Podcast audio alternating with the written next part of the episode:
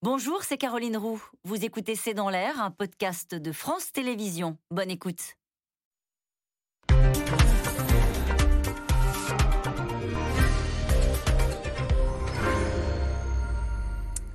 Bonsoir à toutes et à tous. Nous attendons vos questions SMS, Internet, réseaux sociaux pour alimenter notre discussion. Quoi qu'il arrive, ce sera un homme. C'est à peu près la seule certitude au lendemain des élections allemandes. Le social-démocrate Olaf Scholz arrive en tête avec 25,7% des voix devant l'héritier d'Angela Merkel qui enregistre le, le pire score euh, de l'histoire de la CDU. L'extrême droite marque le pas. Les Verts et les libéraux, respectivement, euh, troisième et quatrième force politique du pays, apparaissent désormais comme des faiseurs de roi. Car c'est maintenant que des débutent les tractations pour élaborer une coalition. C'est comme ça que ça se passe euh, en Allemagne. Des discussions qui peuvent durer des semaines et qui permettront de connaître euh, le nom du futur chancelier. Alors, quelles leçons faut-il tirer de ce scrutin qui est Olaf Scholz, le mal-aimé qui a fini euh, par s'imposer dans ces élections Quelle Allemagne leur laisse Angela Merkel Après Merkel, ça se complique, c'est le titre de cette émission. Avec nous, euh, pour en parler ce soir, Jean-Dominique Giuliani, vous êtes président de la Fondation Robert Schuman.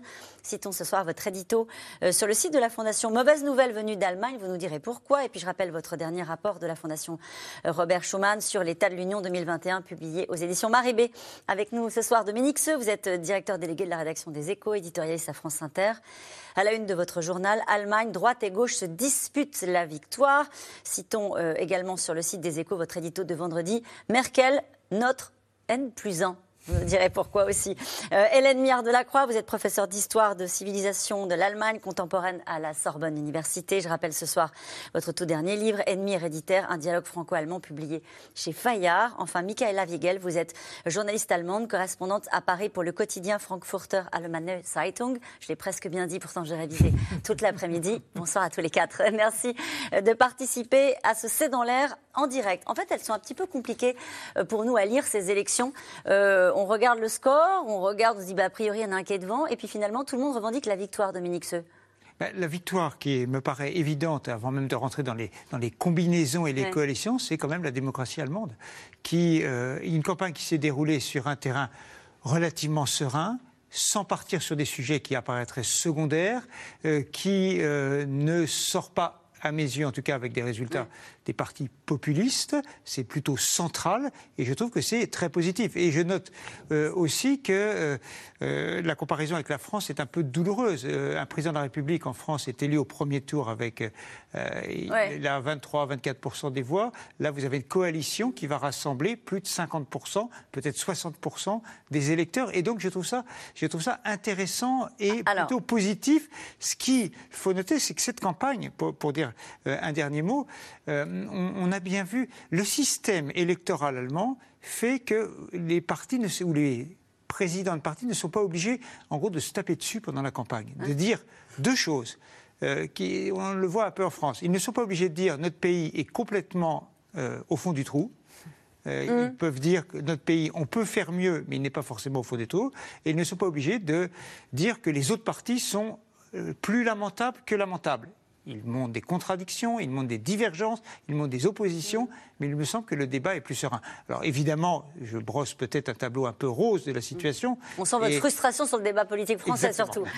Euh, Jean-Dominique Giuliani, sur euh, qui, l'emporte euh, aujourd'hui, effectivement, on a compris que c'était le SPD qui était arrivé en tête, que le parti historique d'Angela Merkel fait un très mauvais score, et c'est pas pour autant que les dés sont joués et qu'on connaît aujourd'hui le nom du futur chancelier allemand. Ah, c'est ça qui me gêne un peu, parce que Dominique Seux a raison. L'Allemagne est stable, c'est une démocratie apaisée. Ça, c'est une bonne nouvelle.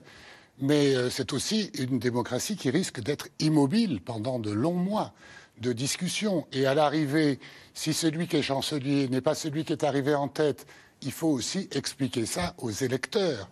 Alors oui, la stabilité en Allemagne, c'est quelque chose de sacré d'ailleurs, c'est bien. Mais je pense que dans le contexte européen, où il faut être extrêmement mobile, avec un Emmanuel Macron qui va vouloir faire, euh, avec plein d'idées, d'initiatives, faire bouger l'Europe, je pense que c'est plutôt une mauvaise nouvelle qui risque de traîner en longueur et finalement d'être peu compréhensible. Hmm. Euh, Michaela Wegel, sur le résultat des élections, comment est-ce que vous les lisez, vous, euh, qui êtes naturellement spécialiste du dossier? C'est quand même une victoire de, de la social-démocratie allemande. Alors, tout d'abord, euh, rassurez-vous, euh, ce résultat, il est compliqué à comprendre pour les Allemands Eh ben comme voilà, les c'est par là qu'il fallait commencer.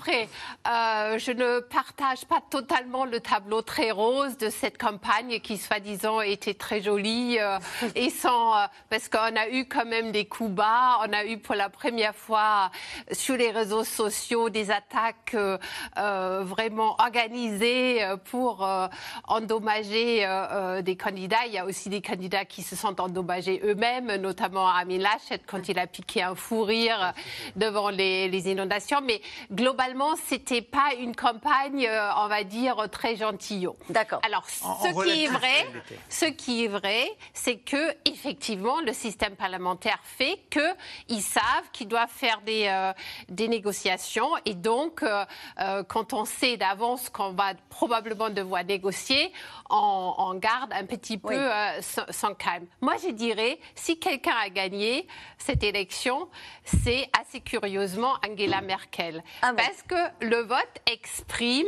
un désir, en quelque sorte, de continuer? Parce que celui qui s'est présenté comme le véritable héritier jusqu'à dire moi, Olaf Scholz, je peux être chancelière, a imité. euh, euh, Il a euh, vraiment fait comme ça, c'est pas une ah, il Il a vraiment dit je fait peux être chancelière. Il y avait des, des, euh, d'ailleurs ouais. l'affiche. Et donc, je crois, sans côté, euh, parce que Angela Merkel est née à Hambourg, lui était euh, euh, maire de Hambourg et il a euh, aujourd'hui, il a déclaré donc sa, sa victoire. Il avait une mine comme si sa maman était morte. C'est-à-dire ce côté understatement asiatique, ça ressemble beaucoup à Angela Merkel et Ouais. ça ne colle absolument pas avec Amin Laschet qui est jovial, du Rhin, catholique.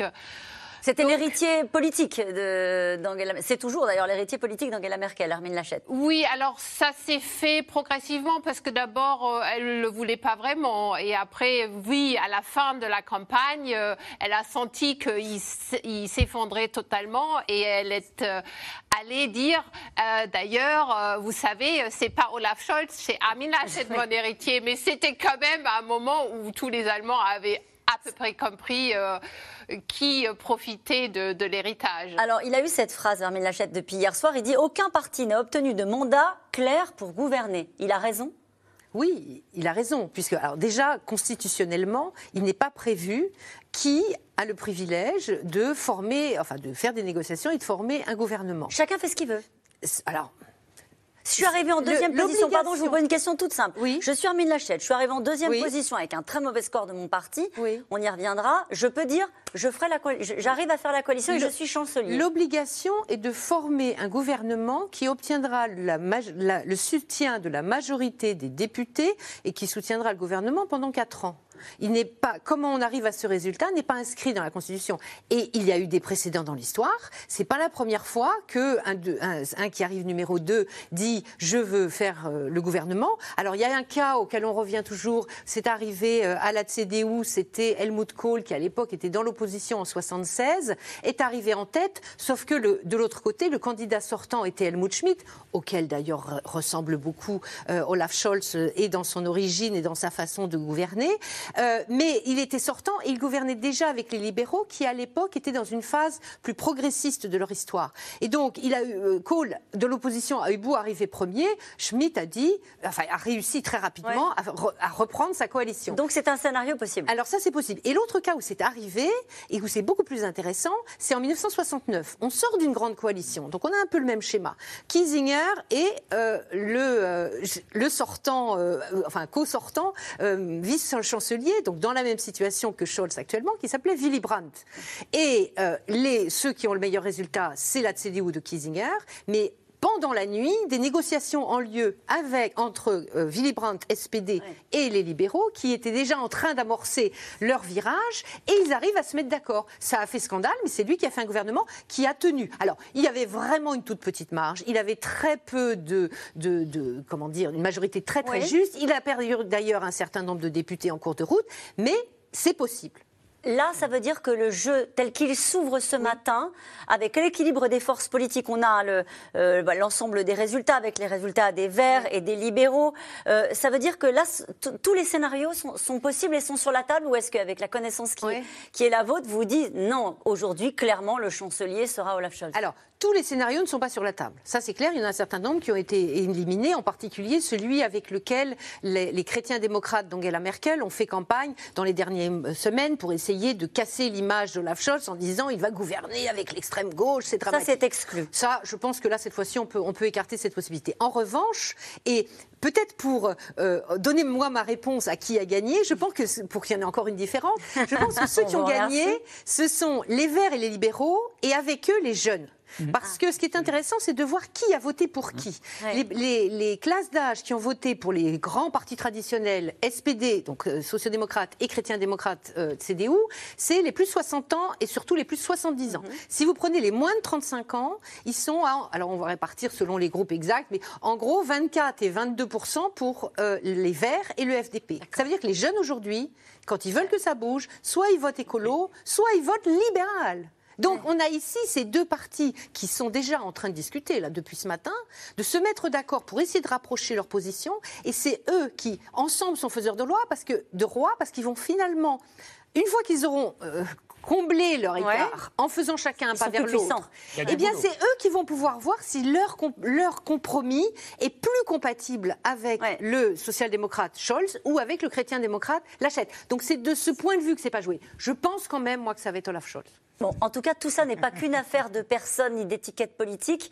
On a entendu très brièvement à l'instant Jean-Dominique Giuliani dire bah, est-ce qu'il faut encore qu'ils arrivent à s'entendre sur le fond? On va en parler dans un instant euh, du fond. En tout cas, c'est parti pour euh, des journées, voire peut-être même des semaines, voire peut-être même des mois euh, de tractation pour parvenir à mettre sur pied une coalition qui, cette fois-ci, vraisemblablement se jouera à trois. Olaf Scholz, le vice-chancelier, arrive en tête avec un SPD qu'on croyait moribond. Les conservateurs, eux, encaissent le pire score de leur histoire mais espère malgré tout encore garder les manettes du pays à l'issue de discussions avec les Verts et les libéraux, on l'a compris, qui seront vraisemblablement au centre du jeu. Mathieu Lignot et Christophe Roquet. Depuis ce matin, réunion de crise au siège de la CDU. Arrivée sans un mot d'Angela Merkel, puis du candidat Armin Lachette et des cadres du parti de centre droit après la défaite électorale d'hier soir. Oui, un jour plus tard, les choses ne vont pas mieux et c'est une énorme déception pour les conservateurs dans leur ensemble. Cela ne fait aucun doute. Le parti d'Angela Merkel enregistre le pire score de son histoire. La CDU-CSU remporte 24,1% des suffrages, distancé par le centre-gauche du SPD avec 25,7%. Mais hier soir, aux côtés d'Angela Merkel, le candidat conservateur Armin Laschet ne s'avouait pas vaincu il espère réussir à former une coalition pour devenir chancelier.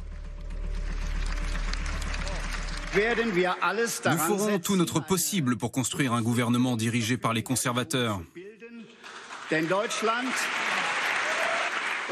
Parce que l'Allemagne a maintenant besoin d'une future coalition qui modernise notre pays. Mais c'est sans compter sur le vainqueur de cette élection, le social-démocrate du SPD Olaf Scholz. Toute la campagne, il a cultivé sa proximité avec Merkel, lui qui a été son vice-chancelier et ministre des Finances ces trois dernières années. Allant jusqu'à faire la couverture d'un magazine avec le geste signature de la chancelière. Ou comment prenait le changement dans la continuité. Il est certain que de nombreux citoyens ont voté pour le SPD parce qu'ils veulent un changement de gouvernement et aussi parce qu'ils veulent que le prochain chancelier de ce pays Olaf Scholz. Mais pour devenir chancelier, il va falloir rassembler. Les grands partis n'ont pas la majorité et une coalition est indispensable. Les arbitres seront les Verts, arrivés en troisième position, et les libéraux du FDP. Alors ces deux types de coalitions seraient possibles, celle appelée feu tricolore entre le SPD, les Verts et le FDP, ou dit jamaïcaine comme le drapeau, entre les Verts, les libéraux et la CDU-CSU. En Allemagne, les tractations et les alliances se jouent aussi sur les plateaux télé. Les Verts et les libéraux se font des appels du pied pour peser. Le peuple de notre pays attend à juste titre d'être mieux gouverné après huit années de grande coalition de la CDU et du SPD. Nous voulons nous attaquer aux problèmes de notre époque, leur rendre justice et formuler un programme de gouvernement. 75% des Allemands n'ont pas voté pour le parti du futur chancelier. Il est normal que les partis qui ont fait campagne contre le statu quo de la grande coalition proposent des perspectives différentes pour sortir de ce statu quo. Les Verts et le FDP doivent d'abord se parler. Une coalition à trois partis du jamais vu depuis 1950 et un risque. Celui de l'immobilisme qui pourrait pénaliser toute l'Europe. Probablement les trois principaux qui vont former une coalition sont tous pro-européens, engagés, assumés. Il y aura des différences, des difficultés parfois dans la discussion avec la France dans les prochains mois, parce qu'on ne seront pas d'accord sur tout, et les sujets sur lesquels nous pourrions être en désaccord ne sont pas les mêmes d'un parti à l'autre. S'entendre sur une coalition pourrait durer des semaines. Alors Angela Merkel jouerait les prolongations. Elle resterait chancelière jusqu'à Noël, date que se sont fixées la CDU, CSU et le SPD pour commencer à gouverner. Et cette question qui nous est posée ce soir, Michaela Viegel, en attendant un, nouvel, un nouveau chancelier, Angela Merkel garde-t-elle les pleins pouvoirs? Alors, les pleins pouvoirs, c'est un grand mot parce que justement, euh, euh, déjà, la chancelière ou le chancelier n'a pas les mêmes pouvoirs qu'un président français. Euh, et on a une période d'un mois, en fait, où elle garde ses pouvoirs habituels, on va dire. Et après, le nouveau Parlement se constitue et donc elle gère les affaires courantes. Mais ça ne veut pas dire que l'Allemagne, d'un coup, va être dans une paralysie totale. Elle ira encore au sommet européen. Elle représentera encore tout ce qui ne demande pas des changements euh, euh, au niveau des lois. Et, et, en fait, il y a quatre ans, je crois, la majorité des Français comme des Allemands n'ont même pas remarqué qu'elle était qu'en train de gérer les affaires courantes. Ça a duré de septembre jusqu'en mars 2018. Mmh. Mmh.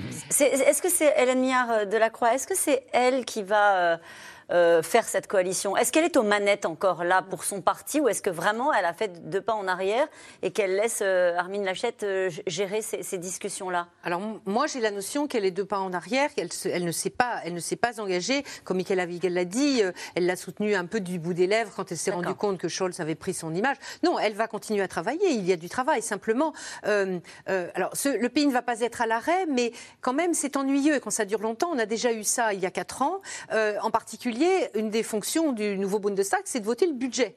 De voter le budget pour 2022 euh, sur la base d'un projet du gouvernement. Or, euh, tant que le budget n'est pas voté, toutes les institutions publiques euh, voilà, ne peuvent pas faire des projets réels. On le voit, moi, dans le domaine que je connais, de, l'enseignement supérieur, de la recherche, nos amis allemands disent ah, attendez, on ne peut pas s'avancer, nous ne savons pas. Donc, d'une certaine façon, quand même, ça a ralenti le pays. Et il y a eu ce matin un appel des fédérations des différents métiers, euh, notamment des, PME en particulier, des différents secteurs, en demandant à ce que ça ne dure pas trop longtemps, parce qu'ils ont la notion que ça, ça arrête quand même le, pays. Est-ce qu'il y a une date limite?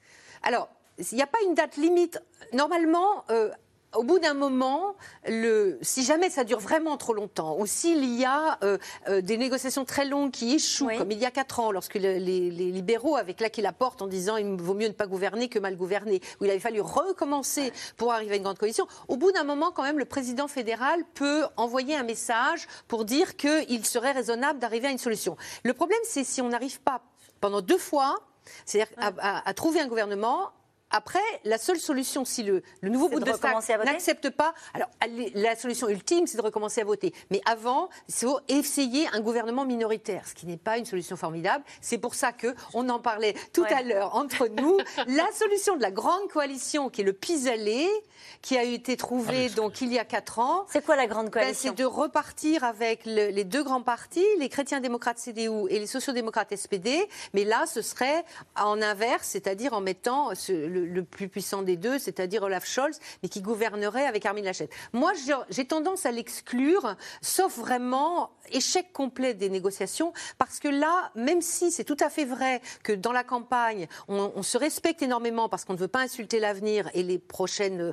Quand même, j'ai trouvé que il y a eu, surtout entre SPD et CDU, on a quand même marqué très fortement la Ce ne serait pas prendre en compte ce que vous nous avez dit juste avant euh, le reportage, cette, euh, cette jeunesse qui s'est exprimée et qui n'a pas voté pour les partis traditionnels. Euh, voilà, ça enverrait un message, je trouve, aux électeurs qui serait de dire quoi que vous votiez, de toute façon, c'est nous qui. On aura un chancelier à Noël? Je pense. En tous les cas, ça permettrait d'Angela Merkel de battre le record de longévité euh, parce que c'est jusqu'à Noël qu'il faut qu'elle tienne.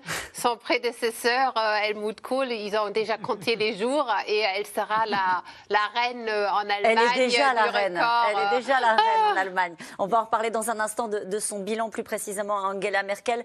juste, que se passe-t-il concrètement? Parce que nous, vu d'ici, on dit voilà les tractations. sur quoi on deal? Est-ce que c'est euh, des postes euh, Est-ce que c'est... Euh, vous voyez ce que je veux dire? Qu'est-ce qui se négocie pendant ces longues semaines, ces longs mois Et pourquoi ça prend autant de temps? Il négocie un traité de coalition. C'est le, le mot.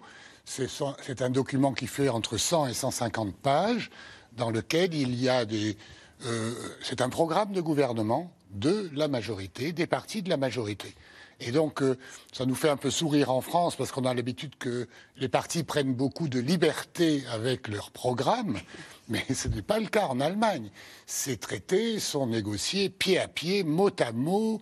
On euh, réécrit un programme. Pardonnez-moi, pour être sûr de bien comprendre. Quand on, imaginons cette grande coalition entre droite et gauche, au fond, si on se projette un petit peu sur ce à quoi ça pourrait ressembler, on met à plat les deux programmes et ensuite on essaie de trouver des positions communes Pour donner une idée euh, aux Français qui, connaissent, ça ressemble un peu à la discussion des motions du Parti socialiste de naguère. Hmm. C'est-à-dire, il y a des commissions, des sous-commissions. Alors, la sous-commission défense va regarder euh, ce qu'on met dans le programme commun, en quelque sorte. Et tout ça est consolidé, renvoyé au parti. C'est pour ça, amendé, discuté. C'est pour ça que c'est si long, hein, en réalité. Mais si je peux me permettre juste un exemple, les démocraties parlementaires, c'est souvent la loi, n'est-ce pas euh, Monsieur Rutte, euh, le Premier ministre néerlandais, qui est allé aux élections au mois de mars, n'a toujours pas de gouvernement, sept mois après. En Belgique, il y a trois ans, il a fallu attendre 19 mois pour avoir un gouvernement. Donc, euh, si vous voulez, c'est la loi aussi de la démocratie parlementaire, ce que n'est pas la France. Mais ce qui peut l'emporter à un moment donné, euh, Dominique Seux, c'est sans doute le contenu, le fond, le, programme et le projet de toutes ces formations politiques. Quand on les regarde à plat, euh, y a-t-il des passerelles plus évidentes entre. Vous nous parliez tout à l'heure d'un accord entre les libéraux et les Verts. Alors là, on se dit, bon, ça fonctionne vraiment pas comme chez nous. Les libéraux et les Verts ont dit ce matin, nous allons essayer de, de nous parler, de nous mettre d'accord parce qu'ils savent qu'ils sont dans une position absolument charnière. Rien ne pourra être fait sans eux, sauf à nouveau une grande coalition, mais qui n'est pas aujourd'hui l'hypothèse la plus probable. Or, entre les Verts et les libéraux, franchement, il y a beaucoup d'écarts. Sur le fond. Mais sur le fond, sur, euh, euh, sur, sur, la défense, sur la rigueur budgétaire imposée à l'Europe, j'allais dire, effectivement, comme Jean-Dominique Giuliani le glisse, Surtout, ils sont euh, en, en, grand écart. Et donc, il va falloir des, semaines et des semaines pour arriver, s'ils veulent euh, arriver devant le SPD notamment et dire, voilà, nous avons une sorte de, condition, euh, ça va prendre un, un certain temps. Mais ils ont une chance historique d'être au pouvoir tous les deux. Et donc, c'est les libéraux et les verts. Donc, c'est intéressant de leur point de vue d'essayer de, gommer les aspérités de chacun des deux partis. Et le phénomène générationnel est intéressant, puisqu'il touche les électeurs, effectivement, ça a été dit, mais aussi les dirigeants. Vous avez des, euh, des sexagénaires dans un cas, à la tête des partis, j'allais dire, les plus traditionnels de la SPD et CDU, et vous avez des quadragénaires qui apportent autre chose et qui, notamment, évidemment, face aux défis climatiques, les Verts se sentent même s'il y a une grande déception pour eux. 14%, hein. euh, aux envoyeurs de 14%, c'est une déception, mais ils sentent évidemment qu'ils sont dans le, dans le, sens de l'histoire. Michaela Vigal, on a vu tout à l'heure les deux, euh, sans entrer trop dans le détail, les deux scénarios envisagés, la coalition tricolore et la coalition jamaïque. Euh, si l'idée c'est de trouver un plus petit dénominateur commun et de gommer les aspérités de son projet pour arriver, à trouver des passerelles, est-ce que ça veut dire que ces deux coalitions-là feraient à peu près la même chose si elles arrivaient aux responsabilités? Non, je crois que la grande différence, euh, la dynamique, elle est clairement du côté de la coalition euh, que vous appelez euh, feu tricolore. Parce que c'est les partis qui ont gagné en termes de, mouvement d'électeurs. Ça, très clairement, la dynamique est de leur côté. Donc, SPD, Voilà, et pour, euh, pour compléter probablement le, le, tableau, alors il y a bien sûr beaucoup de points de dissension entre les verts et les libéraux, mais il y a aussi beaucoup de choses qu'ils ont en commun. La digitalisation, je ne sais pas si vous avez suivi ce débat en Allemagne pendant la pandémie, on envoyait euh, les résultats par fax. Donc on a quand même euh, un retard dans la digitalisation et les deux parties sont vraiment pour euh, changer ça. Sur les infrastructures, sur les, trains rapides, tout ça, ça les réunit quand même et ils ont quand même des approches assez compatibles, on va dire, sur la crise climatique. Donc ils sont quand même pour changer, pour, pour, euh, pour euh, dépoussiérer un petit peu le pays. Alors après, c'est vrai que sur, euh, sur la politique de finances, mmh. et M. Lindner, donc le chef des libéraux, a déjà réclamé pour lui le ministère des Finances. Il n'y a oui. pas de raison de ne pas croire qu'il va, qu va l'avoir. C'est une mauvaise nouvelle pour nous? Euh, ah oui, oui, oui, en tous les cas, hein. c'est une, une, mauvaise nouvelle pour ceux qui pour veulent mettre à plus tard euh, l'assainissement des finances ouais. publiques. Euh, je ne sais pas si pour vos enfants, c'est pas vraiment une mauvaise vrai. nouvelle. Ça. ça. dépend où vous vous ouais. situez dans la tranche d'âge. Mais en tous les cas, je pense le scénario de la coalition jamaïque est le plus probable au cas où euh, il y a vraiment euh, un conflit avec la SPD et que, parce que la CDU est tellement affaiblie qu'ils vont être prêts à tout accepter pour rester au pouvoir. D'accord. Du... Oui. Euh, Allez-y, je vous en prie. Oui, parce que je voulais rajouter un peu sur les, les, les divergences et, les, et les, quand même les similitudes euh, entre euh, les libéraux et les Verts. Il y a aussi, comme, ça, comme ça a été dit, il y a ce, ce, ce souhait donc d'une modernisation écologique.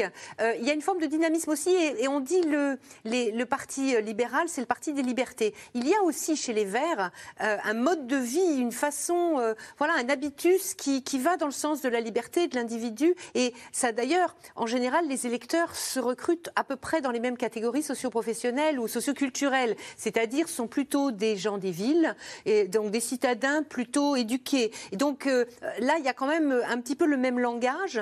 Euh, simplement, la question est, en particulier, donc le virage climatique, oui.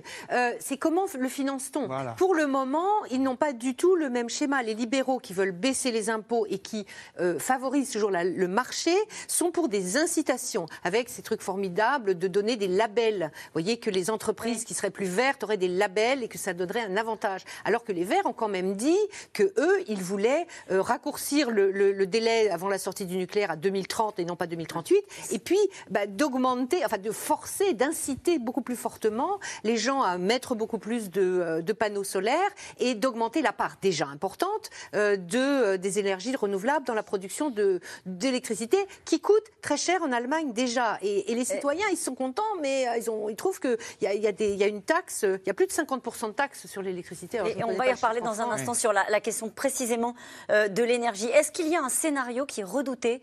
Euh, On parle là avec vous, Dominique, ce, ce soir notamment de, de l'aspect économique. Est-ce qu'il y a un scénario qui est redouté par la France? On a entendu tout à l'heure Clément Beaune dire non, non, ça ne nous regarde pas, on s'en mêle pas.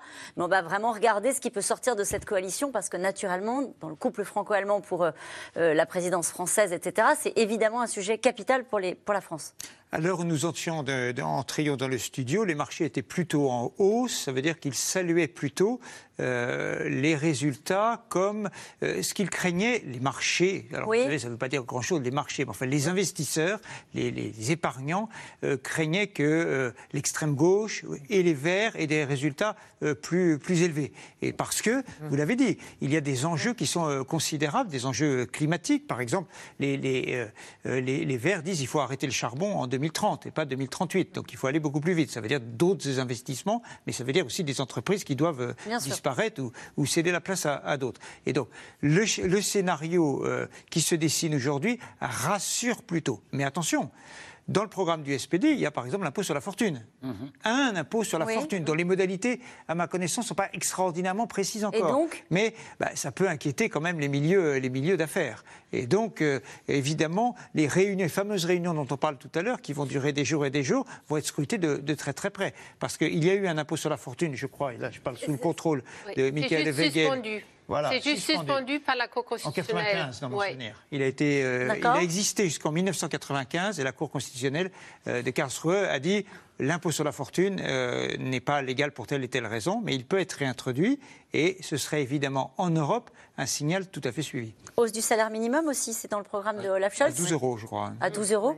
Euh, est-ce que, est que, certains euh, socialistes pourraient se regarder ces élections, euh, certains écolos, en se disant euh, bah, si on fait un parallèle avec ce qui se passe en Allemagne, c'est de bon augure pour, pour les sociodémocrates français? Est-ce qu'il y a des leçons à tirer comme celle-ci, à votre avis, Jean-Dominique Giuliani, ou que le programme de Scholz est très éloigné de celui, par exemple, que veut défendre Anne Hidalgo? Oui, je crois. Oui. Et pour les Verts, c'est encore pire n'est-ce pas? C'est-à-dire que les Verts allemands sont devenus un parti de gouvernement depuis que Joschka Fischer a contribué à faire modifier la constitution allemande pour pouvoir intervenir à l'étranger, au Kosovo ou en Afghanistan. Donc c'est quand même des choses. Euh, les, verts, français ont encore des progrès à faire pour arriver à, ce type de proposition. Mais plus généralement, pour continuer ce qui vient d'être dit, il y, a, aussi la question de la gouvernance économique et monétaire, n'est-ce pas Le pacte de stabilité, par exemple, les libéraux sont très attachés au frein à la dette, à revenir à une économie très protestante en réalité, au moment où le monde entier et l'Europe elle-même, avec la relance, euh, pratique la monnaie quasi hélicoptère, si je puis dire, avec un Draghi qui est quelqu'un de sérieux qui administre l'Italie, à qui on ne peut pas dire que c'est un rigolo et qui dépense l'argent par les fenêtres, ce que les Allemands ont l'habitude de faire et de dire, même s'ils vont passer leurs vacances en Italie, n'est-ce pas? Et donc là, il va y avoir un vrai débat très important pour la, France, pour Emmanuel Macron, qui souhaite qu'on ait de nouvelles règles de, gouvernance, parce qu'il n'y a pas de raison que la Chine, euh, le Japon, les États-Unis, tout le monde s'endette, sauf l'Europe. Qui peut me parler euh, d'Olaf Scholz? Euh, vous disiez tout à l'heure, je crois que c'est vous qui me disiez tout à l'heure, c'est quelqu'un d'assez sinistre, en tout cas, qui est pas non, très. Non, non, non, vous disiez, il n'était pas très expansif. Il avait aujourd'hui une mine sinistre. Non, non, il n'est pas sinistre. Il, a, il a une retenue toute protestante, justement, je dirais. si c'est le futur chancelier, il faut qu'on apprenne à le connaître. Oui, oui. Alors, il est ce qui le caractérise je pense, c'est qu'il a été vraiment. Alors, à, l'époque de Schröder, des grandes réformes de Schröder, on l'appelait le Scholzomat, ce, ce qui, parce qu'il avait une façon de parler un peu mécanique et peu charismatique, euh, mais euh, ça ne veut pas dire qu'il est morose, sinistre. Il est drôle, en fait, c'est ça Non, non, non, non, non, non, je dirais, il a un petit humour fin, mais euh, alors, c'est probablement Bruno Le Maire qui en parle le mieux. Dans son, dans son livre euh, Ses mémoires inachevées, L'ange et la bête, il en, il en parle, comment ils ont négocié pendant des heures et des heures. Et Bruno Le Maire, il se trouve qu'il est germaniste. Mhm. Et à un moment donné, il a commencé à lui parler en allemand. Il négociait en anglais. Et là, apparemment, c'est ce qu'il décrit, il a complètement changé. D'un coup, il y avait une, une, confiance. Et en plus, il a poussé le vice jusqu'à prétendre qu'il était un fan de Thomas Mann.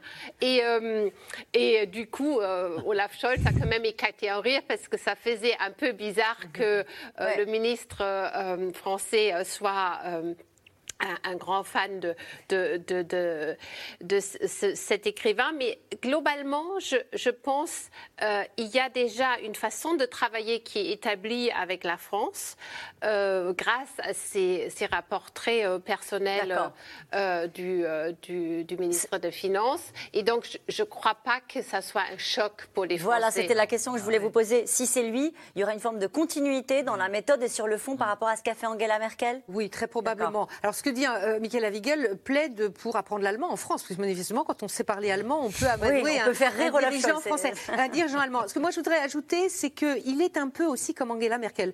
Personne ne sait qu'Angela Merkel est très drôle. Elle a énormément d'humour, simplement, ça ne se voit pas. Et il est de la même, de la même engeance. Alors, peut-être pour le décrire un peu, il a fait toute sa carrière au SPD. Il a été euh, un yuzo, c'est-à-dire un, représentant des jeunes socialistes, des jeunes sociodémocrates, euh, qui vont jusqu'à 35 ans. alors, si vous cherchez sur Internet, Internet, vous le trouvez avec des cheveux. Il y a des photos où il est tout chevelu et il était assez actif, comme sont les Yusos. Les Yusos sont souvent assez, assez gauchistes. Et donc, bon, il est. C'était le mal aimé. On dit c'est le mal aimé du SPD. Il était un peu dans l'ombre. Oui, mais si on dit qu'il est mal aimé, c'est qu'il est très à droite du parti. Et qu'il y a deux ans, en 2019, quand le parti SPD, qui continuait sa descente progressive et qui a usé un certain nombre de dirigeants du parti euh, en quelques mois, euh, plus qu'on en avait fait pendant des décennies, euh, il a été candidat à la direction du parti, il n'a pas été élu. Et ont été élus à, sa place un couple, un, homme et une femme, Walter Boyans et, et Zaskia Esken, qui sont, qui passent plus pour plus gauchistes, si vous voulez. Donc il est, il est un petit peu, un petit peu en retrait. Moi, il me fait beaucoup penser à Helmut Schmidt, qui était, qui était plutôt le, le sans la cigarette. Sans la cigarette. Mais les cheveux et la cigarette. Alors, en tout cas, euh, dans l'ex-Allemagne de l'Est, c'est là que la CDU, le parti euh, d'Angela Merkel, fait son pire score sur euh, ces terres balafrées par la désindustrialisation. C'est un sentiment d'abandon et parfois de colère contre la chancelière qui l'emporte avec, vous allez le voir, des électeurs qui ont choisi parfois, souvent, de faire confiance à l'extrême droite. Reportage sur place, Paul-Rémy Barjavel, David de Marchand. Görlitz, petite ville d'ex-Allemagne de l'Est, avec ses rues pavées et ses bâtiments d'époque. Mais aussi ses stigmates d'une désindustrialisation à marche forcée. Il y a 20 ans, Görlitz vivait du textile et du charbon, peuplé d'ouvriers et de mineurs. Il ne reste aujourd'hui que les usines désaffectées. Un mouvement qui se poursuit aujourd'hui. Siemens vient d'annoncer un plan social Devant l'usine qui fabrique des turbines ce jour-là, un petit groupe de salariés. Les collègues sont déçus, on ne comprend pas. On a un produit de qualité, on travaille bien et d'un coup c'est le couteau dans le dos, des emplois détruits. 124 personnes sont licenciées. Des syndicalistes d'autres usines du bassin économique sont venus les soutenir. C'est aussi ce qui risque de nous arriver. L'Est n'a pas rattrapé l'Ouest. Il y a toujours de grosses différences de niveau de vie. Pas seulement l'Est et l'Ouest, mais aussi la ville et le rural. Il y a encore beaucoup à faire. On ne peut pas dire que la politique du gouvernement fédéral soit un succès. Il faut redynamiser l'Est avec une vraie politique industrielle qui renforcerait cette partie du pays. Un sentiment d'abandon partagé à Görlitz. Le gouvernement fédéral ne fait pas assez, dit-on, pour soutenir l'Allemagne de l'Est. Ici, le parti d'extrême droite AFD réalise ses plus beaux scores. Görlitz a failli être administré par cet homme, Sébastien Wippel. Sans un front uni des autres partis politiques en mai dernier, il serait maire aujourd'hui. Nos sociétés sont trop dépendantes du land qui est en crise. Ça, c'est aussi lié à la bureaucratie. Et je sais de quoi je parle. J'en ai ras-le-bol, la CDU n'a rien apporté. On est la plus pauvre région de toute l'Allemagne. Le petit artisan ici ne peut pas grandir. Madame Merkel, c'est une politicienne glacée. Elle a déplacé politiquement le pays à gauche. Elle a volé ses thèmes politiques au SPD et au Vert. Mais elle a oublié que ce pays est franchement conservateur. Ces gens qui votaient à l'époque ne votent plus. Et ce sont ces électeurs que la CDU a oubliés. Et Mme Merkel les a oubliés aussi. Et puis il y a l'immigration. Görlitz est situé sur la frontière avec la Pologne. Chaque matin, ils sont des milliers à la traverser. C'est le cas de Jarek, 29 ans. Ici, on est côté polonais et là, c'est l'Allemagne. 27 kilomètres chaque jour. Et à l'arrivée, un salaire multiplié par deux. Je pense que 80% des travailleurs avec moi sont polonais. Dans l'usine, il n'y a pas plus de 10 jeunes travailleurs allemands. Car si Yarek est satisfait du salaire, les jeunes Allemands, eux, n'en veulent pas. 20% environ de moins que dans les régions d'Allemagne de l'Ouest, alors ils s'en vont. C'est tout le paradoxe ici. Aujourd'hui, Görlitz manque de trentenaires et quadragénaires qualifiés. Alors même dans les secteurs qui fonctionnent, les entreprises n'arrivent pas à se développer. Lutz dirige une agence marketing. Nous, quand on décroche un contrat en tant qu'agence, il faut qu'on ait à l'esprit qu'on est limité en capacité. On reçoit très peu de candidatures de valeur, de gens bien formés. On ne peut pas se développer parce qu'on n'a pas assez de gens capables de fournir des services de haute qualité.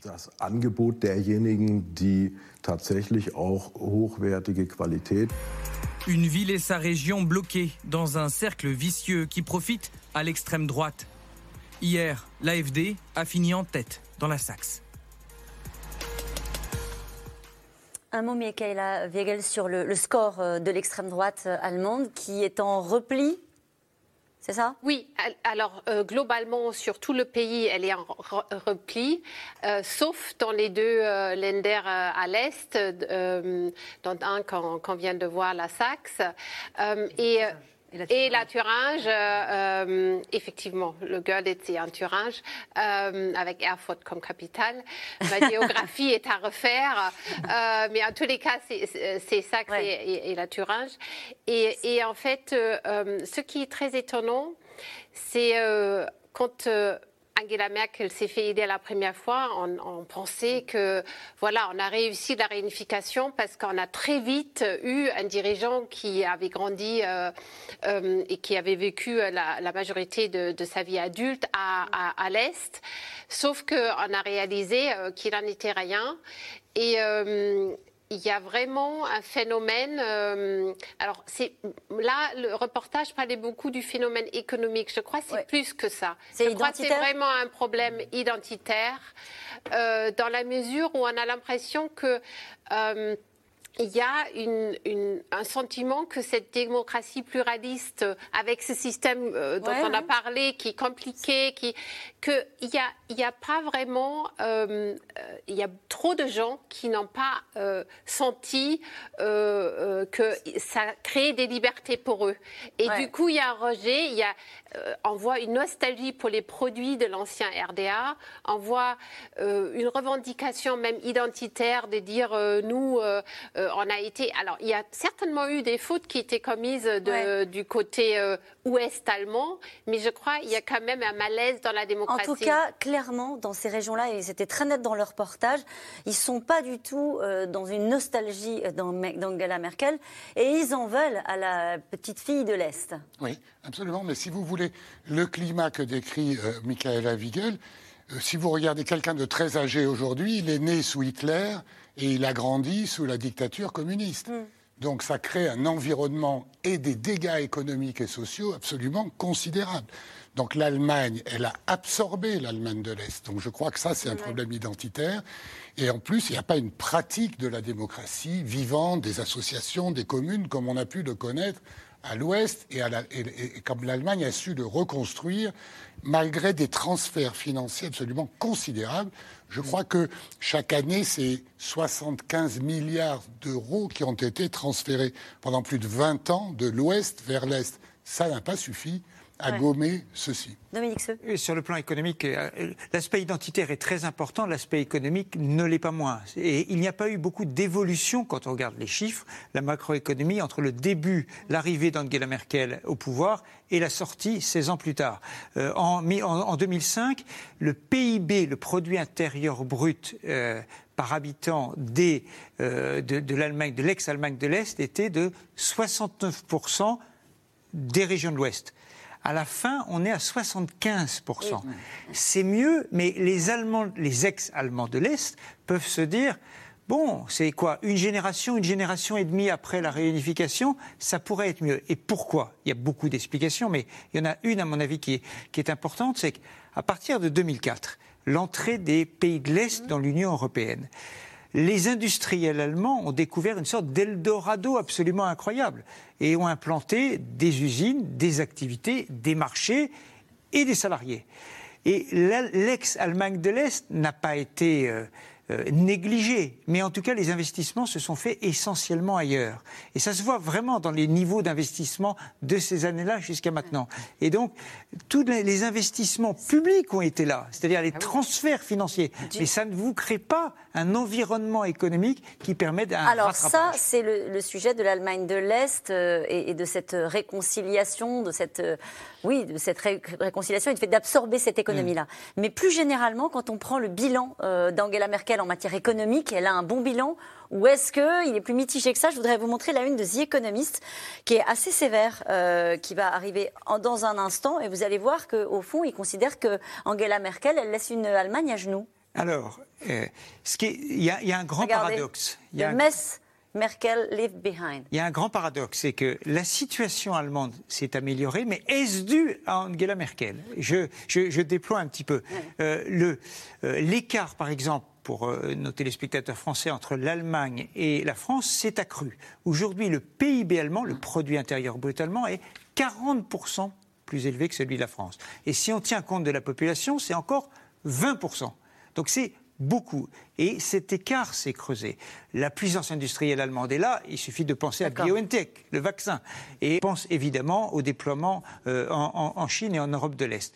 Le niveau de vie s'est amélioré avec des euh, des, CDD, des contrats courts, etc. Mais globalement, la puissance. Euh, Ariane vient, Ariane Espace vient d'installer, d'annoncer le, le, déplacement d'usines de Vernon en Normandie vers l'Allemagne. Donc c'est là. Voilà. Mais Angela Merkel a-t-elle tiré parti des, décisions prises avant par Schröder, hmm. notamment sur le marché du travail, ou est-ce qu'elle a simplement été là à ce moment-là? Ah C'est la grande question qui, je crois, aujourd'hui. Il y a, d'autres questions. On va parler aussi. On pourrait parler des infrastructures, de la digitalisation, de la modernité de l'économie euh, euh, allemande. Il y a une question qui nous est posée à l'instant. Le score décevant du parti de Merkel n'est-il pas le signe que la chancelière est populaire, mais pas son bilan?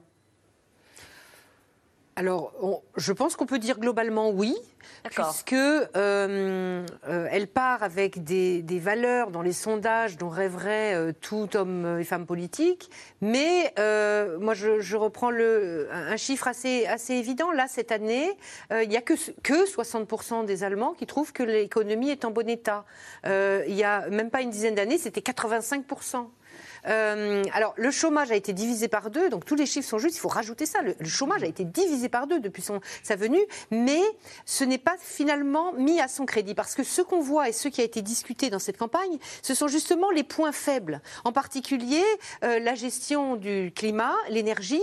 Il faut quand même, euh, et ça, ça va être quelque chose qui va contraindre la nouvelle, la nouvelle génération qui apparaît, qui est au pouvoir là, et, cette nouvelle coalition. Il faut quand même se représenter les choses. Vous savez, les, les juges euh, euh, jugent beaucoup en Allemagne, les juges fédéraux. Et euh, la Cour fédérale constitutionnelle a retoqué la loi climat du gouvernement d'Angela Merkel en considérant qu'elle portait atteinte aux droits fondamentaux des générations suivantes. Parce qu'elle n'était pas assez écologique. Parce qu'elle n'était pas assez écologique. Alors justement. Et donc, et donc ça, les gens l'ont entendu. Alors, après, on peut considérer que les juges dépassent leur position et qu'ils font de la politique. Ça, c'est un débat qu'on entend aussi en Allemagne. Il n'empêche que c'est comme ça que ça a été. C'est le pays le plus pollueur d'Europe. Ah oui, mais oui. Ça, et de loin, et de loin. Très, loin. Mais en même temps, Alors, juste pardonnez-moi, on, va, on va poursuivre cette discussion si vous le voulez bien, mais je voudrais, puisqu'on a évoqué la question de l'énergie, ça va être sans doute au cœur des relations euh, franco-allemandes, puisque c'est l'un des sujets sur lesquels la France et l'Allemagne ne partagent pas forcément la même vision. L'énergie, la France a fait le choix du nucléaire, l'Allemagne, on le sait, hein, vous l'avez rappelé, lui a tourné le dos. C'est l'une d'ailleurs des décisions euh, majeures d'Angela Merkel sur le sujet. Et quand les prix des matières premières se mettent à grimper, le sujet redevient éminemment politique étendue entre la France et l'Allemagne. Théo Manval, Juliette Perrault et Ilana Zincotte. C'est une courbe qui n'en finit pas de grimper, celle des prix de l'énergie qui s'envole en Europe. En France, l'électricité pourrait encore augmenter de 10% en janvier prochain selon l'UFC Que Choisir. Prévision qui met en colère le ministre de l'économie. Il y voit un coupable, le système européen de fixation des prix le fonctionnement de ce marché. Nous, en France, on s'approvisionne en électricité à partir des centrales nucléaires et de l'énergie hydraulique. Donc on a une énergie qui est décarbonée et un coût très bas. Mais le marché unique de l'électricité européen fait qu'il y a un alignement des prix de l'électricité en France sur les prix du gaz. Donc on prend de plein fouet cette augmentation des prix du gaz, alors même qu'on a notre indépendance en matière de production électrique. C'est totalement aberrant. Une opposition entre gaz et nucléaire au menu ce soir d'une réunion des ministres européens des Finances. Dernier épisode d'une bataille de fond, en réalité lancée depuis des mois déjà, entre les modèles français et allemands. Depuis les années 60, la France mise sur le nucléaire, 67% de notre production d'électricité aujourd'hui. Quand l'Allemagne a fait le choix, après la catastrophe de Fukushima au Japon, d'en sortir beaucoup plus tôt que prévu. D'ici à 2022, nous allons progressivement renoncer à l'énergie nucléaire. Nous pouvons être la première grande nation industrielle à prendre le virage vers les énergies renouvelables. Le renouvelable, Berlin y a effectivement investi, tout comme dans le charbon et le gaz, indispensables pour compenser. À eux deux, ils pèsent près de 40% de l'électricité produite outre-Rhin. Deux modèles allemands et français loin d'être équivalents en termes d'empreinte carbone. 490 grammes de CO2 pour 1 MWh d'électricité produite au gaz, 12 grammes seulement pour le nucléaire. Et c'est là qu'intervient notre bras de fer. La France se battra pour que le nucléaire soit considéré comme une énergie décarbonée en Europe. je veux qu'il n'y ait aucun doute là-dessus. L'Europe élabore en ce moment ses dispositifs pour un financement massif des énergies vertes. Et le moins que l'on puisse dire, c'est que chacun défend sa vision. La France pousse pour que le nucléaire bénéficie d'aide contre la vie de Berlin qui s'inquiète du traitement des déchets. Au mois de mars, Emmanuel Macron et cinq autres chefs d'État ont même écrit à la présidente de la Commission européenne. Le développement du secteur nucléaire au sein de l'Union européenne est contesté par certains États membres. Pourtant, il est une contribution indispensable à la lutte contre le changement climatique. Bataille par lettre interposée, réponse de cinq autres pays, dont l'Allemagne, en juin dernier. Inclure l'énergie nucléaire dans ce dispositif réduirait à néant son intégrité, sa crédibilité et par conséquent son utilité. Le nucléaire, euh, c'est à la fois une énergie décarbonée et une énergie qui génère euh, des risques et des déchets. Et les Allemands regardent les risques et les déchets quand les Français regardent le zéro carbone. Donc comme les Allemands et les Français ne regardent pas la même chose, ben, ils ne se mettent pas d'accord. Et comme les deux réalités sont vraies, c'est extrêmement difficile de trouver le compromis sur ce sujet. Mais si l'Allemagne tient autant à favoriser sa filière gaz, c'est aussi parce que viennent de s'achever les travaux du Nord Stream 2.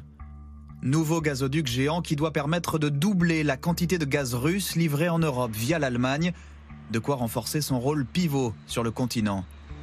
Mais même outre-Rhin, le projet a fait débat, notamment chez les Verts, qui s'apprêtent à peser dans la future coalition au pouvoir. Ce gazoduc divise l'Europe. Il porte atteinte à la souveraineté stratégique en matière de politique étrangère et va à l'encontre des objectifs européens en matière de climat et d'énergie. Alors gaz ou nucléaire, soutenu financièrement comme énergie verte par l'Europe, Bruxelles a jusqu'ici refusé de trancher. Réponse attendue en 2022. Et cette question qui fait sans doute euh, écho aussi au, sujet qu'on vient de voir, parce qu'il va falloir discuter avec euh, le nouveau chancelier. Sans Angela Merkel, la France va-t-elle s'imposer davantage dans ces diverses négociations avec l'Allemagne?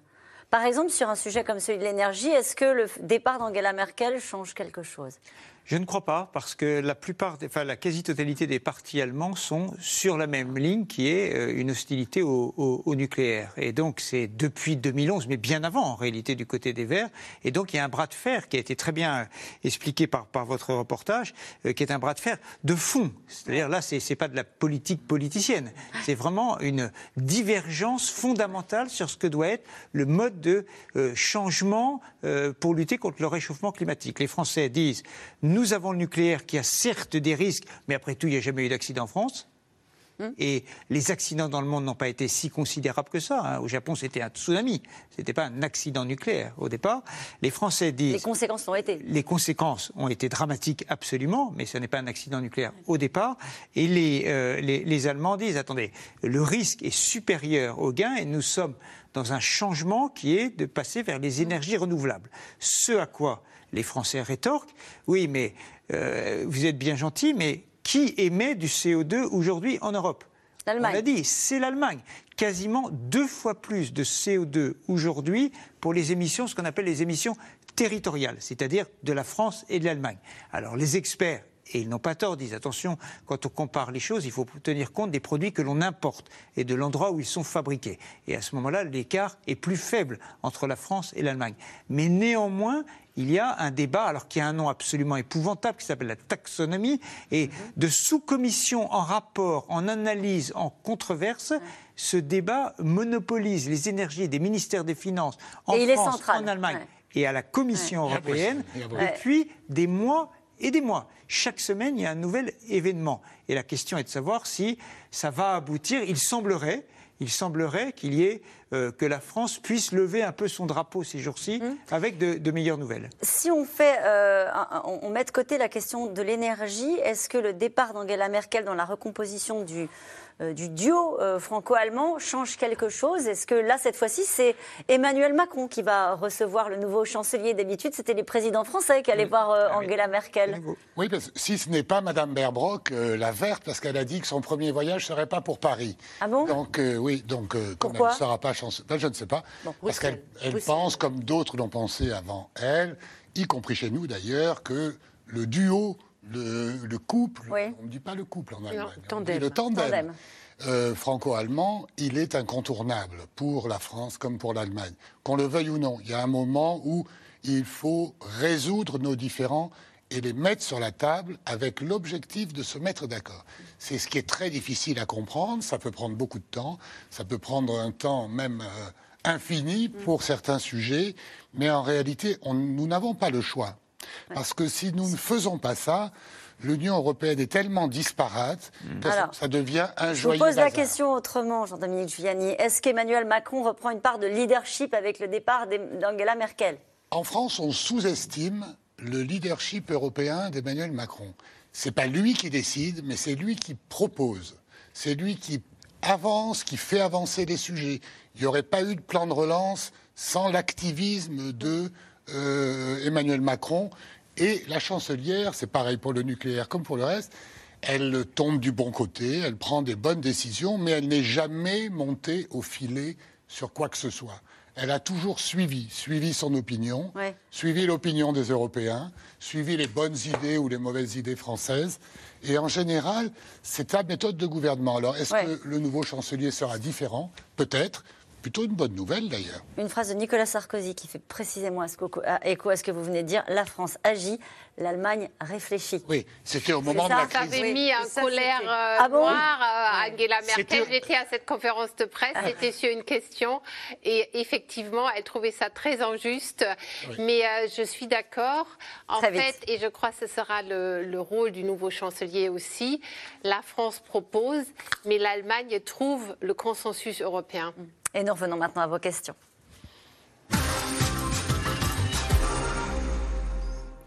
Une question d'André dans la Loire. Comment se fait-il qu'avec une chef aussi populaire qu'Angela Merkel, la CDU-CSU n'ait pas obtenu de meilleurs résultats?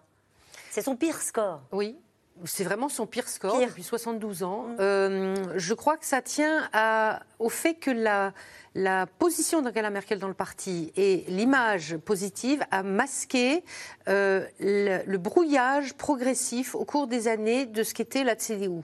Non seulement avec Angela Merkel, le parti s'est centré beaucoup, alors en partie pour des raisons structurelles, des contraintes, plutôt conjoncturelles, qui étaient le fait qu'on faisait une coalition avec le SPD, donc il fallait se rapprocher du milieu, mais surtout parce qu'elle a euh, euh, éliminé quand même progressivement les uns après les autres tous ceux qui pouvaient incarner euh, la diversité de ce parti, euh, si bien que euh, d'aucuns diront peut-être, les historiens, plus tard que euh, c'est à cause d'elle que l'AFD a pu naître en Allemagne parce qu'en déplaçant le, la CDU vers le centre et en faisant taire finalement toutes les autres voix dissidentes, enfin qui n'étaient pas elles-mêmes, euh, elle a laissé émerger à la droite du parti euh, un espace pour tous ceux que, que la CDU et CSU savaient emmener depuis 1949, c'est-à-dire ceux qui sont un peu, qui pensent un peu national, qui pensent un peu plus autoritaire, euh, sans pourtant être d'extrême gauche, d'extrême droite, pardon. Et donc, euh, elle laisse un parti un qui ne sait plus tellement où il est, quelles sont ses valeurs. Elle a contribué à faire adopter des, des, euh, des lois de, en matière sociétale qui sont quand même en désaccord complet avec les traditions, par exemple, le principe, le mariage pour tous, mmh. euh, y compris même euh, pour d'aucuns la, l'égalité de l'homme et de la femme et l'augmentation de dispositifs de garde. je pense que, c'est sous son mandat que, que l'égalité entre les hommes et les femmes, le taux de participation des femmes au marché du travail a progressé spectaculairement. L'idée qu'on a depuis des décennies, qui est les femmes sont à la maison en Allemagne, c'est une, vieille histoire désormais. Une vieille histoire. cette question, la CDU-CSU n'est-elle pas en train de payer l'accueil des migrants décidés par Angela Merkel?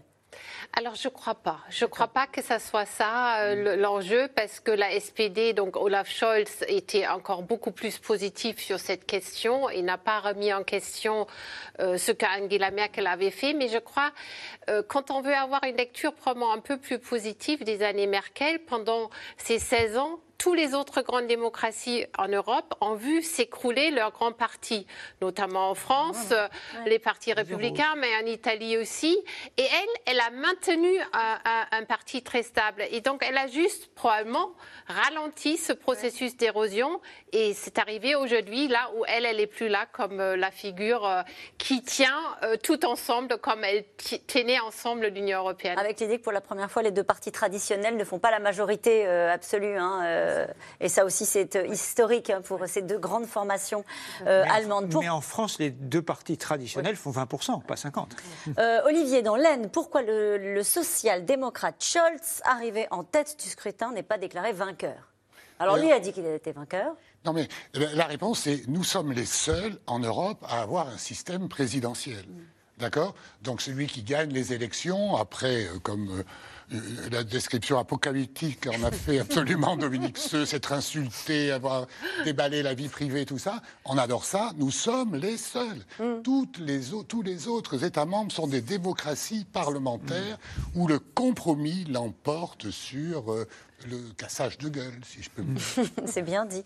Allez, Jean, dans l'Essonne, euh, ne croyez-vous pas qu'en l'absence de Merkel, la future coalition sera très instable? Non. Non? Il n'y a pas de raison. Non. Il n'y a pas de raison puisque ce sont, euh, euh, comme on l'a expliqué euh, longuement, ils vont se mettre d'accord. et vous savez, en Allemagne, quand on se met d'accord et qu'on écrit, donc cet, accord de coalition, on s'y tient. Ça, c'est peut-être une caractéristique de, ce pays. on cherche longtemps le compromis, mais une fois qu'on est d'accord, on s'y tient parce qu'on se sent engagé, y compris face à ses électeurs et face à son parti et aux différents acteurs. Nous ne sommes pas des Australiens. Ce qui peut... Un peu de malice de votre euh, part sur le, grand contrat de...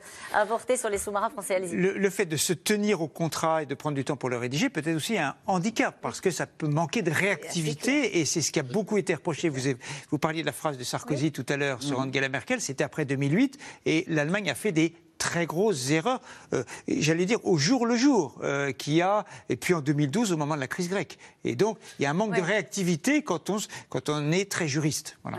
on peut dire que la crise grecque et la crise économique qui a suivi sont dues à la rigidité allemande et, pour ma part, à Angela Merkel qui n'a pas su faire comme Helmut Kohl l'avait fait, prendre ses responsabilités face aux Allemands qui étaient très réticents et qui pensaient que les Grecs pensaient leur temps à se dorer sur la plage. Elle leur avait dit d'ailleurs hein, qu'ils fassent des efforts. Elle avait été assez sévère euh, à l'endroit des, et la thèse de Nicolas Sarkozy, c'était avec 3 ou 4 milliards, on pouvait garantir la dette grecque et apaiser la mmh, spéculation. et, ça, et c'était le cas, et ça nous a coûté 300 milliards de garanties. Et ils ont appris depuis, parce que sur le plan de relance, ils ont été plus réactifs. Allez, quelles conditions les Verts vont-ils poser pour participer à une coalition? Oh, si on pouvait le dire maintenant, on aura un gouvernement demain. Bon, hein. alors non, ah, quand même, qu'on réalise, qu'on réalise, qu'on avance sur le, changement climatique. Oui, vraiment. Sur la protection climatique. Accélérer sur la transition, sur la fin du charbon. Aller plus vite sur la fin du charbon. Euh, une question de Fred dans le Nord. Quel serait le chancelier idéal pour Emmanuel Macron? Dominique Seux je pense que Scholz, c'est pas mal pour lui. Ils sont assez. Euh, mais ce qui fait beaucoup, ce qui fait très peur euh, à, la France, manifestement, c'est un ministre des Finances libéral. Voilà, c'est ça qui, qui, ce qui va se passer. C'est ce qu'il revendique en tout cas. Voilà, c'est ce qu'il revendique. Euh, si les Allemands n'ont toujours pas de chancelier en janvier 2022, cela peut-il changer quelque chose pour la présidence française de l'Union européenne? Non, je ne pense pas. C'est pas une bonne nouvelle parce que Emmanuel Macron va certainement vouloir mettre des idées nouvelles sur la table ou, pousser des dossiers difficiles entre nos deux pays sur la défense, la sécurité, sur la gouvernance économique.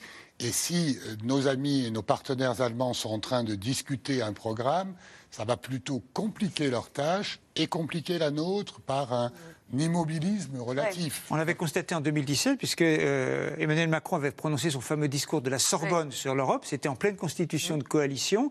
Et en fait, les Allemands n'avaient même pas écouté, en réalité, parce qu'ils n'étaient pas dans leur sujet. Ils n'ont pas répondu à ce discours. Une question d'Yvette, dans le Finistère. Ne va-t-on pas regretter Mouti Alors, ce mot, d'ailleurs, c'est assez amusant parce que en, réalité, c'est utilisé que par ses contradicteurs pour se moquer d'elle. Et en France, ça fait une transformation. Je sais que c'est dit de façon plutôt affectueuse, mais c'est pas du tout le sens. Alors, euh, euh, je pense euh, ce qu'on va probablement regretter, c'est cette période de stabilité qu'elle a incarnée. Elle va faire quoi après? Elle s'est exprimée ah, elle a, dit, elle a dit, je vais lire, prendre mon m'endormir et après on verra. Oui. Vous y croyez? Elle est du genre à arrêter la politique, Angela oui. Merkel? oui, oui, Je pense qu'on va plus, plus la voir beaucoup. On n'imaginera pas faire des conférences dans le monde entier. Non, non, elle tournera la page. C'est pas une femme à argent. Non. Eh ben merci à vous tous. Ce sera le, mot de la fin. Cette émission sera rediffusée ce soir à 23h35. Je vous rappelle que vous pouvez retrouver C'est dans l'air quand vous le souhaitez sur toutes les plateformes, euh, en podcast. C'est gratuit, c'est sur France.tv. Vous pouvez regarder euh, C'est dans l'air vraiment à toute heure du jour et de la nuit parce que C'est dans l'air est aussi une émission apaisée hein, et une émission qui s'écoute. Voilà, tout de suite vous retrouvez C'est à vous. Quant à moi, je vous dis à demain 17h50.